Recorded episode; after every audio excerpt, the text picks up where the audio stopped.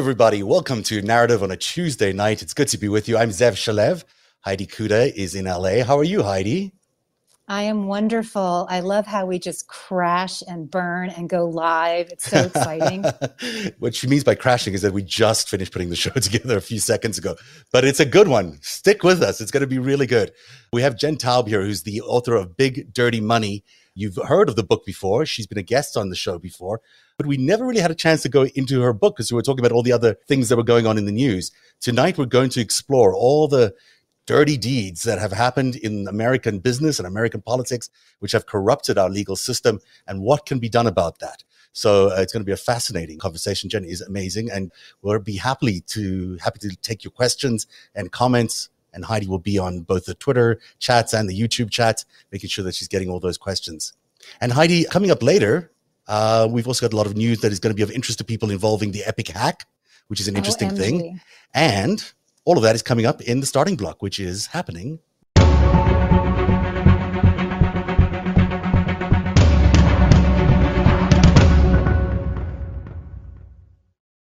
And there is a lot of news going on today. And I wanted to begin with Charles Bausman. You remember this is the Russian gentleman. He's actually American, but he's lived in Russia for 30 years. And he moved to Pennsylvania in 2018 in what must be some sort of disinformation campaign on behalf of the Russian government or the Russian Orthodox Church or something allied to the Russian state. Charles Bausman, in for intents and purposes, is an agent of disinformation sent here by the Russians. And he started this organization there called Russia Insider, which is a news organization basically promoting Putin propaganda and Putin pro Russian ideas and views. And we've exposed him on Narativ since the start of the season as being not only a participant of uh, the Capitol riots or the insurrection on January the 6th, but actually there inside the Capitol and also organizing the event in the days and weeks leading up to January the 6th. We've seen him with uh, Sean Moon of the Moonies. We've seen him organize events in Pennsylvania to stop the steal. We know that on January the 3rd, three days before the event, he was hosting the Moonies on the same day that the key instigators of the insurrection were having a meeting in the same town. We assume that means he and Moon and everybody else went to that meeting. It's been a really interesting few days as we've been discovering, a few weeks actually, as we've been discovering exactly what he's been doing and also played you on Friday the first video of him at the Capitol on January the 6th. I'm going to play you a little bit of that so you get a sense of what we're talking about.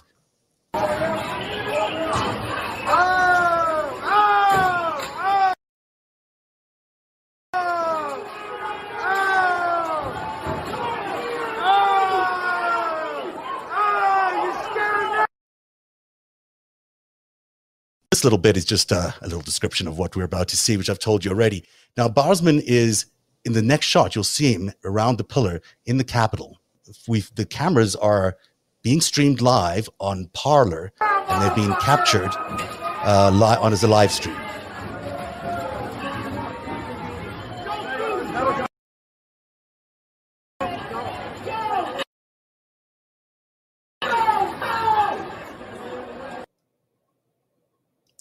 So that, that is Bausman over there. He's by the arrow. And as we zoom in a little closer, you get a better sense of who he is.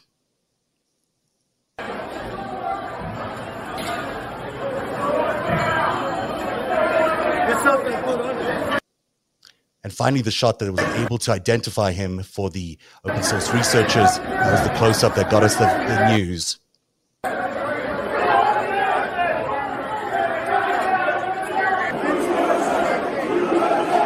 And this is him a little bit later on, also wandering around shooting video. So it's pretty compelling stuff. Like, why is there a Russian disinformation agent wandering around the Capitol on January the 6th, shooting video, apparently live streaming, you know, what was he doing involved in the organization? Why was he there as part of the Stop the Steal movement in Pennsylvania? You know, he's not the only Russian that was there on January the 6th. There's a few of them, but it does seem to me like his role is particularly different because he used to live in Moscow. And then on 28, 2018, he decided to move back to America where he spent two years until January the 7th or thereabouts when he left the country. And we've been able to find new tape of him in an interview that's been dug up in on the internet, which shows him explaining to another Russian propagandist really what he's all about. These clips are incredibly revealing about what his ideals are and also why he came to the United States. And the first one talks about how he sees the advantages of Russian culture. So this is Bausman in his own words. The people, Russians here are very, you know, nationalistic about Russians as a as a race and as an ethnicity, and um, they've got a lot of other ethnicities in the country, but um, they don't have any problem with saying we don't want them to be in control or want them to be too many of them, and we want this place to be white and Russian and Christian, and you know, for us white Russian Christians. So that's uh, I don't know, Heidi, what your take on that is. To me, it's pretty uh, revealing that his whole agenda was not just about Russia; it was about you know white Russia and white Christianity in Russia. This has been a very busy man, and what that little small clip just identified is everything that we've been saying, Dave Troy's been saying, Anne Nelson's been saying about why the extreme right wing has been tied to the Kremlin, been tied to Russia. They like that idea of this you know white society let's face it that's exactly what he's been touting along with all the other propaganda points that he's been making Yes, because we also reported for the first time that he hosted the launch event for the National Justice Party, which was a basically is a neo-Nazi party, and he hosted them at his barn in Pennsylvania. So, you know, he's not only has an affinity for these people, he's helping them move their organization, grow their organizations, launch their organization by giving them accommodation, by giving them a facility to launch their event, which I'm sure no one else would do. And he's also really interesting on the topic of democracy. This is from that same interview where he discusses how he views democracy. And what they've definitely done is they've uh, rejected democracy. Now, I, I, they wouldn't be happy for me to say that because that I say that because they um, they make a big deal about you know their elections and they claim that we're a democratic country, but that is definitely a fig leaf. Um, and it's very interesting that uh, many many Russians think democracy is ridiculous and stupid and a fraud and a fake and something that should that that just doesn't work and should never be used as a way to govern the country. Um, and it's openly discussed here on the talk shows. Uh, there are a lot of monarchists in Russia. Um, the the Russian church uh, is very powerful and very you know influential, uh, and they're mostly they're straight up monarchists.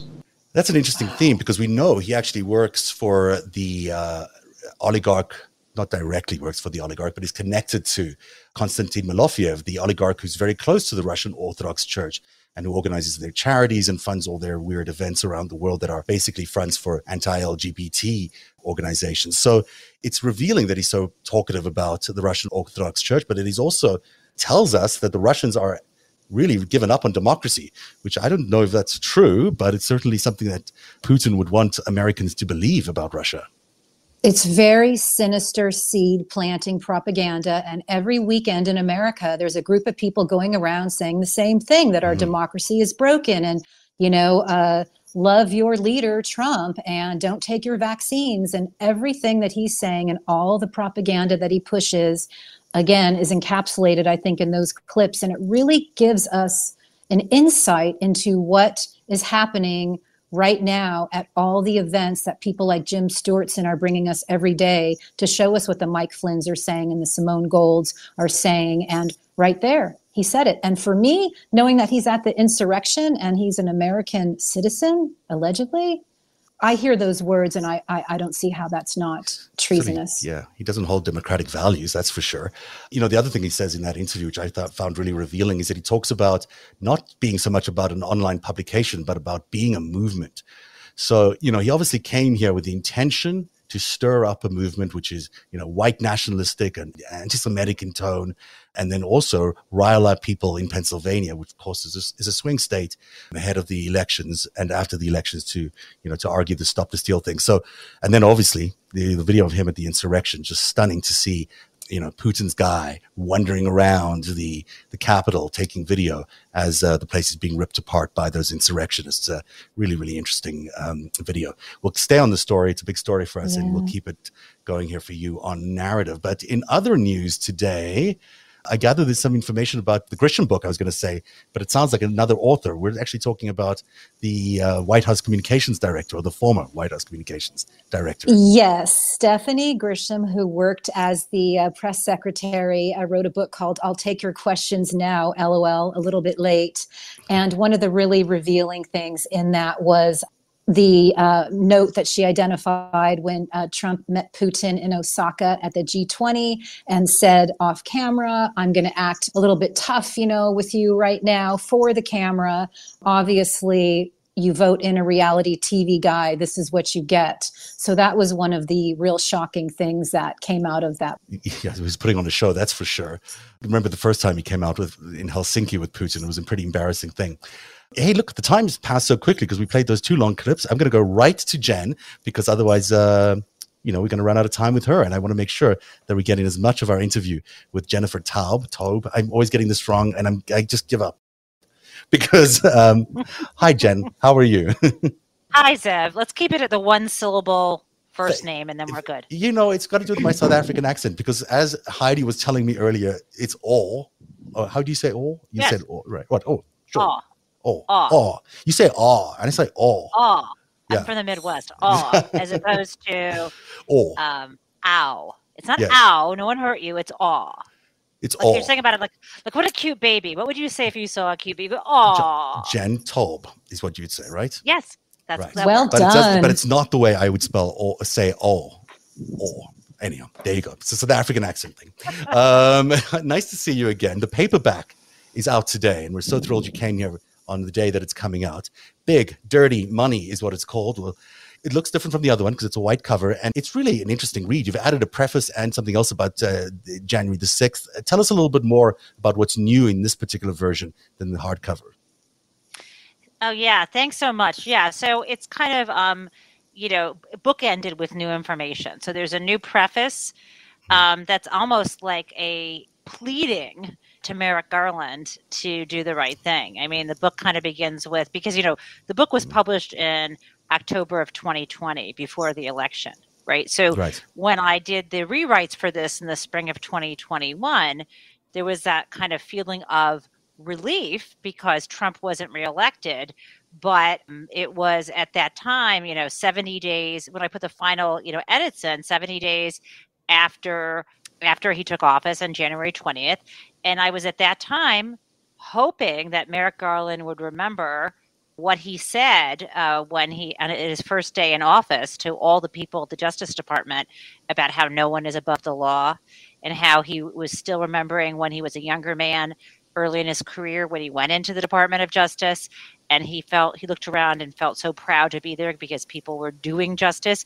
You know, so I kind of asked him to, you know, it's essentially a plea to him, which is sort of what I'm saying now, which is kind of step up. We have this major con artist who's dangerous to the democracy, who's been getting away with it for so many years. And it, there's a blueprint in place. So that's the beginning of the book. Yeah. Go ahead. No, go ahead. Tell us about what's uh, what else is at the end. That's the, at the end. So the epilogue is called "Crime After Trump." And before, before there was an after Trump, it was just a hopeful statement that you know I hope he's gone, but that he didn't start the current white collar crime wave, and I expect it won't end with him.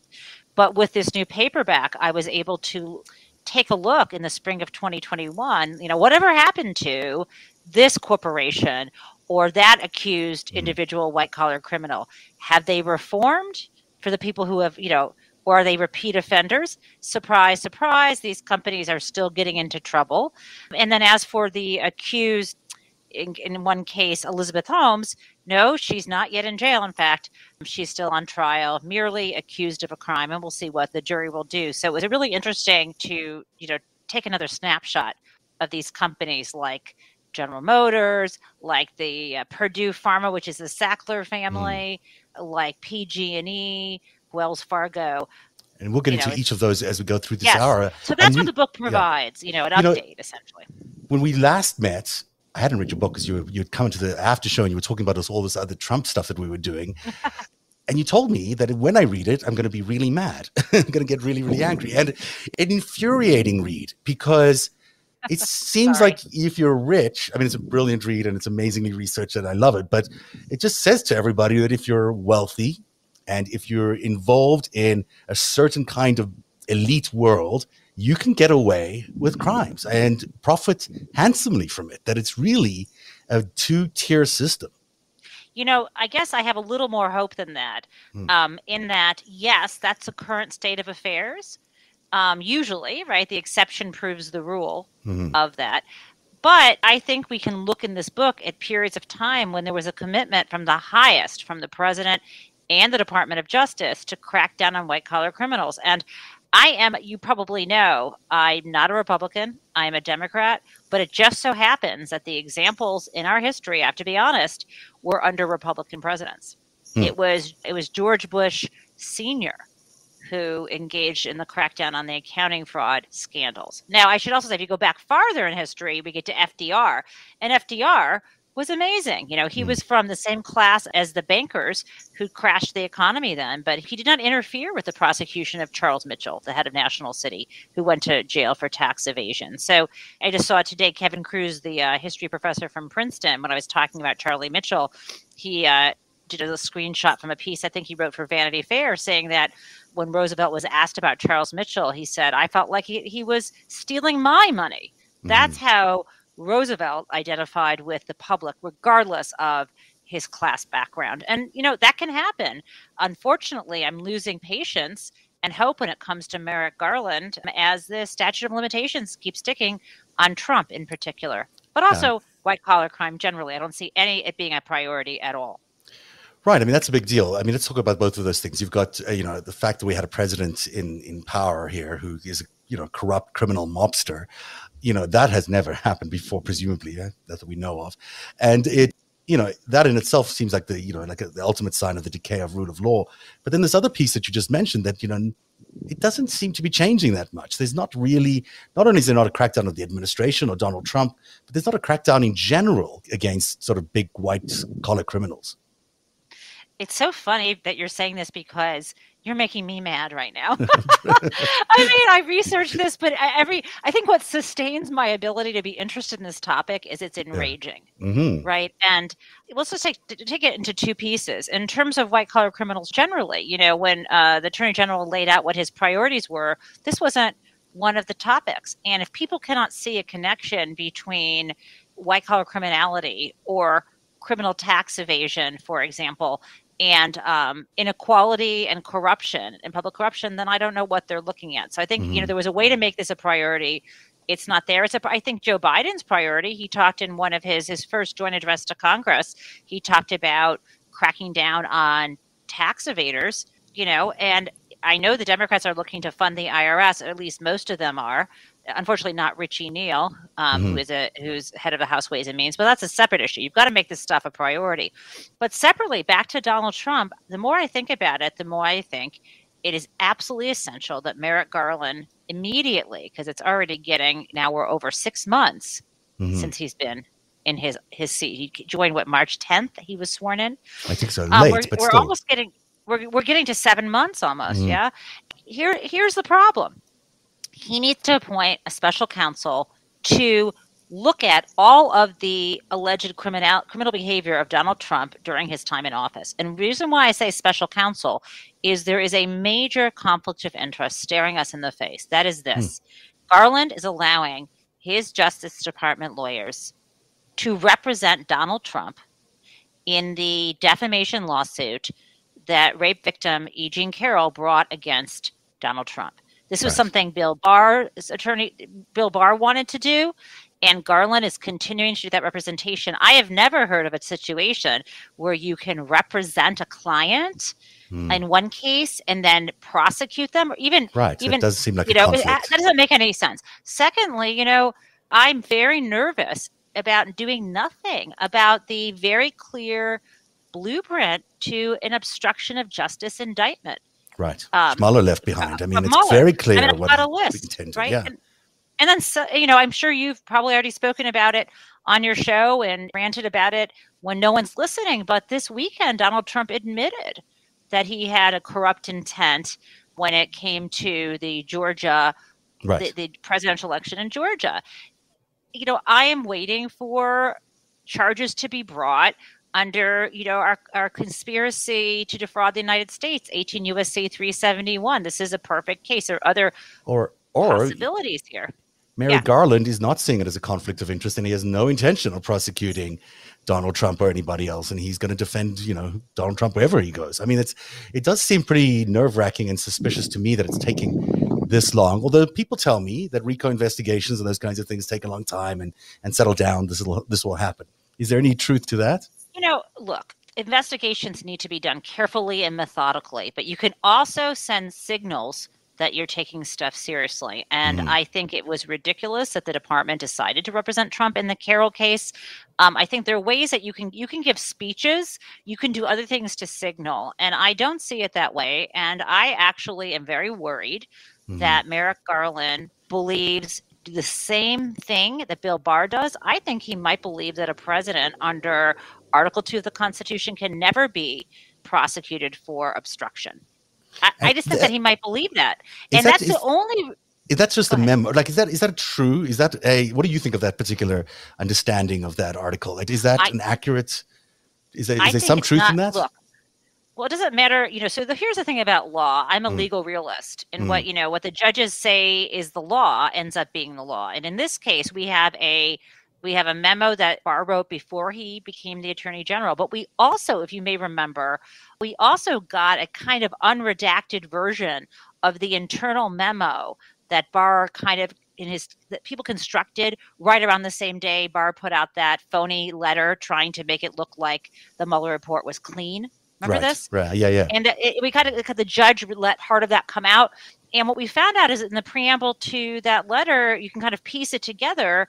What this means is there's an official Department of Justice memo that's still on file that hasn't been superseded that obviously is the same thing that Barr said before he got the job that they don't believe, regardless, even if you could make out a prima facie case of obstruction of, of you know agency proceedings, which is what it would have been in this case, and so on, that it would not matter because as president as the executive branch he can hire and fire whoever he wants even if the motive is to interfere with an agency proceeding or whatever you know you can look at all the other incidents that is still on file the justice department and if i were the attorney general I would make sure that I made some sort of statement that that memo is no longer officially the position of the department. Right. And here's why I would do it. I don't want Biden obstructing justice. Right, right, right. I would write a memo to the president that I would let the press see saying, you know, hey, Joe, don't think you can do this stuff. You know what I mean? But right. I would say it in legal. I yeah, no, I mean, you have to say, you have to be able to set a, a standard. And you're right. He hasn't retracted that. He hasn't said in any way that that's no longer the case. We've not seen much movement in any way in terms of arresting any of the leaders, like the real leaders, you know, the Roger Stones and Michael Flynn's of the world in January the 6th. And then, as you pointed out, there's the statute of limitations, which is slowly ticking away on cases like Stormy Daniels and Michael Cohen, which, you know, the first deadline, I think, is well, the, the safest deadline is coming up on October 14th. That doesn't look like it's going to uh, it's going to result in anything. It doesn't look like anything's going to be done there. Michael Cohen spent a lot of time in jail. Yeah, I mean, I think that um, I love that you mentioned the October 14th date. So for those watching, you may remember that that was when Michael Cohen had made payments, hush money payments to Stormy Daniels. And this is one of the things that, can, you know, it, this is out of out of the, those set of facts is why Michael Cohen ended up pleading guilty to many felonies.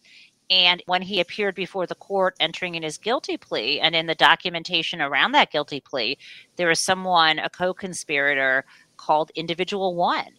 Mm-hmm. And we all knew that was Donald Trump. And no charges were brought against Donald Trump in connection with that. So when you talk about the campaign finance fraud, you know, most federal crimes have a five year statute of limitations, and you call it the safest date. It's a safest date because usually a statute of limitations, the clock usually, you know, it starts ticking when the crime is committed. It could start ticking a bit later if it was something that was hard to discover right? Or that you couldn't have discovered until earlier. But you never, you know, a good prosecutor. There's no need to wait, wait, though. They know the case. They've already done all the work on it. I mean, what's new here? Well, he wrote check. Remember when Donald yeah. Trump reimbursed yeah. Cohen for legal? But there's enough here, I believe, to bring this case. So you know, I'm, I should probably after we get off of this show, mark my calendar yeah. uh, for the Ides of October, and then you know, it's true. It might my be coming. cornflakes. It's it's it true. It's coming. I think that a lot of people are going to be watching that date. There was a, a note as well from the uh, Grisham book today that related to Stormy Daniels. So for a levity moment here, I'm going to throw this in. Uh, so I guess uh, you know, Heidi, maybe you can tell if you must tell us what this is. Sorry to throw you in here, but Grisham tells the story of Donald Trump calling her up and saying, "No, my." Penis does not look like a toadstool, right? I mean, that's basically the story. Yes, because you know when you're on Air Force One and you need to talk to your press secretary, of course you're going to call her to defend your manhood, and this goes back to having a carny mean- slash guy with weird mob ties as your president. But yes, that is our lulls moment. I threw that in there it's a uh, good because one. we needed that palate cleanser. I have some stuff I'd love to Yeah. run past Jen. Number Go. one, she's absolutely right. Garland has to signal something because all the messages I'm getting from our viewers are losing hope, losing hope. He's never going to be held accountable. Uh, that's number one. Number two, there is a laundry list of civil and criminal cases that could already be brought. And as Jen also said during our um, earlier conversation, is that Garland needed to uh, appoint a special counsel right away and just start blitzing Trump with these lawsuits. That signals to the rest of the world that we're still a country of law and order. And the, the last thing I'll say is that I really do think our country took a real hit when Ford pardoned Nixon. I think that that signaled, hey, if you're corrupt, this might be the job for you. And um, that's my big concern still as we talk about these issues today. I'm really interested in the special counsel, and but let's talk about any of those you want to pick up. But um, but let's also talk about that special counsel idea, which is a, such a good idea. Yeah, I mean the um can we just talk about Nixon because Yeah, sure. um Nixon resigned though, you know. Yeah, it's true. he had the helicopter moment. we never Ah. got that with Donald. I mean Uh, Nixon gave us, you know, clean air and clean water. You know, I mean I I Mm-hmm. I don't mean to be singing his praises. He was also gave us the southern strategy and turned the Republican Party into the white supremacist nightmare that it's become. I mean he but he makes Newt Gingrich and Trump um, look much worse uh, than Yeah. him. I'm saying it the wrong way. That you know, they make him look like um, just small, you know, small potatoes. But Yeah. you know, the special counsel idea isn't mine alone. I've seen people talk about it, but I wasn't. I didn't really put it together as a really good signaling device, and also as an ethical obligation at this point.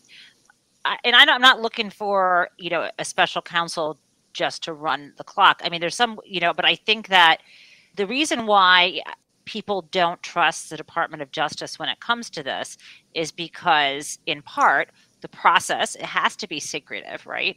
But mm. also because, as Heidi said, there's no good messaging. You mm-hmm. know, there's no, you know, the trouble is, I mean, Garland is an extremely bright man. I mean, I mean, that's an understatement, but he comes from the world of judging. And judges speak through their written documentation. And they don't mm-hmm. have to, the way they communicate to each other, the way, if they are, you know, wrong, then they get overturned by a judge in writing. Right. It's a very cerebral, and, and you don't have to. And then the public just, you know, picks up the paperwork, reads it, and then, you know, journalists will translate it for the rest of us. He doesn't live in, and judges are supposed to like be dry. I, I'm, I'm making a stereotype here, but they're not supposed to be like, they're almost like he almost sees himself just in that way as and judges talk about themselves as the court right Yeah. they're not a person well he's now in a in a role of leadership in charge of an entire department of thousands of people and also the chief you know legal officer of the entire country of hundreds of millions of people. This is not a job where you can just put something in writing and everyone's like oh you know Yeah, thank you a- sage. This is a complete you know it, it- for me i always believe all of us have strengths and shortcomings. And there was this great book and i'm trying to th- think of the uh, it was a, a business book that and some business guru came to my job when i used to work at Fidel- fidelity investments and i really like this idea of pairing people with strengths and deficits and try to instead of making people improve in areas that they just can't Mhm. like someone who's a super sales guy Yeah. a plus at sales bad at paperwork you're never going to make him good at paperwork pair him with someone who's like meticulous and i think that garland's meticulous and brilliant but he needs to be paired with people who can make you know like a press person who can make better public statements Mm. and he needs to be paired with people who can understand emotional judgments and how people are going to be reacting to what he is doing. I think he's just not getting it. Um, but He's then not- underneath he doesn't it light up the screen in any way. I mean, he sort of when he does do those press statements, it's hard to watch. It's a it's a very you know tough, long-winded explanation of what's going on that doesn't really uh, lend itself to sound bites. and you know what what depresses me a bit is you know he did this good move which i was so happy by suing in connection with the texas anti-abortion law Mhm. And that was great. And the the uh, legal theories he offered went beyond just saying this is not consistent with roe versus wade and with the constitution. He went on to some other ideas that will help give the government standing because it's actually injured because the federal government has employees who also need health care which includes abortion care and so on. The whole piece is really quite good but we were just so relieved and so happy and so grateful. I'm thinking looking back on it that's the baseline hmm you know i'm still again waiting for some sign that trump will be held accountable and again i think the way to do it besides the special counsel is for garland to rescind the memo to bill barr that accompanied the fake statement about the Mueller report, Mhm. and he can rescind it by writing. I think here's the idea, but you know, Garland's never going to listen to me. So how about this, President Biden? Yeah. Hey, hey, Joe, and hey, whoever works there. I think you're amazing. I am impressed with you and what you've accomplished. I'm particularly impressed with everyone you're appointing to, like the SEC, the CFTC, the new head of the uh, the new nominee for the OCC. These people are truly the real deal. They're brilliant public servants. I know who a lot of them are because they're from academia and so on. I'm really pleased with what you're doing. I know it's eating you up inside that Garland's moving slowly on this. So here's what you should do. You should ask for an opinion from your own lawyers and maybe they can consult with the Department of Mm. Justice saying, am I allowed to, you know, does the does Article 2 um, permit me to fire a person to look seek to fire a special counsel if you appointed one if they were investigating me? Joe could just ask that and ask for a memo from the Justice Department. Hey Joe, I mean, hey President Biden, Yeah. do that. Do That- that. and that way you could prove you could prove what we You could would know where he stands. we know where he Because if he if he right. Yeah, I mean, look, what he, with the thing that you mentioned about the Texas rape law, I mean, they moved so quickly on that, and they are being quite effective in many, many ways. I'm glad that you called it the rape law because Yeah. it also is a rape law. Yeah, it is. Sorry, Yes, but but yeah, sorry. No, but it is. it It sounds like it. absolutely. It's, it's a horrible law. Forcing Um, someone, no, but forcing someone to carry a baby to term is the equivalent of rape. Yeah, yeah. I mean, it's just Even if the sex was consensual. This is a woman's body. If you've ever been pregnant and delivered a child, this is not just like it's not a nothing experience. It's not, you know, women should have bodily autonomy. But anyway, go ahead. But th- they moved so quickly on that and effectively on that, and yet they haven't on Trump. It's it is scary that they have not made any signs that they're. I don't think they've interviewed him. They've never.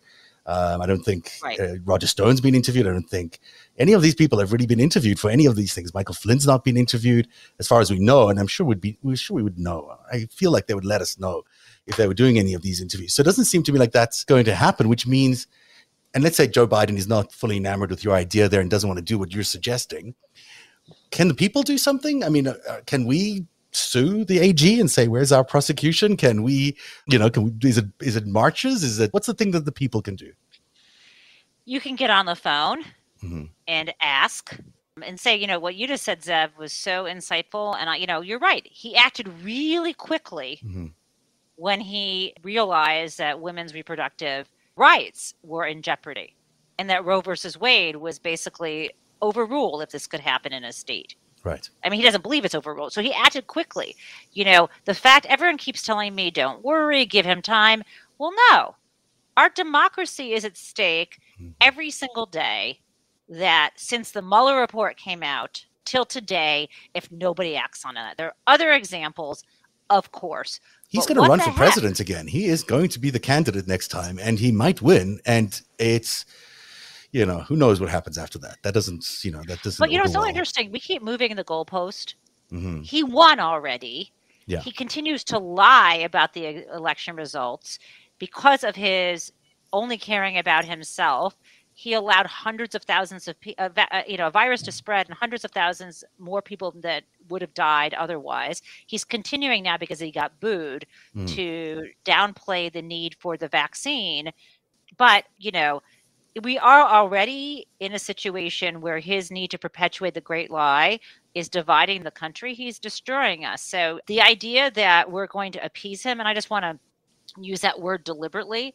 The reason why Merrick Garland is so important is because he is the chief law enforcement officer. I mean, I'm sure you've heard many people, and I'm sure you've talked about Trump as being comparable to an authoritarian like mm. Mussolini or Hitler, right? We've done that, or yeah. Orban, or whoever you want to choose. And we don't even have to look in the political realm. People keep forgetting to look in the white collar crime or organized crime mm-hmm. realms. Mm-hmm. It's the same thing. It's the exact same thing. Do not appease dangerous people in power. I mean, we are now at the point where I believe Donald Trump has shot, you know, hundreds of thousands of people on Fifth Avenue, and we're not doing anything about that. We're not right. doing anything about the insurrection. And we have a blueprint from Mueller why mm-hmm. did we even wait for that? That's an amazingly written document. Mm-hmm. I actually read it. There's, a, you know, what is Garland doing? What could possibly be taking him so long? It only took me a few days to read it. Mm-hmm. How many exhibits are there? It's been seven months. I don't think he's going to act on it, and I'm. I don't think so either. I'm getting angry even as I say it.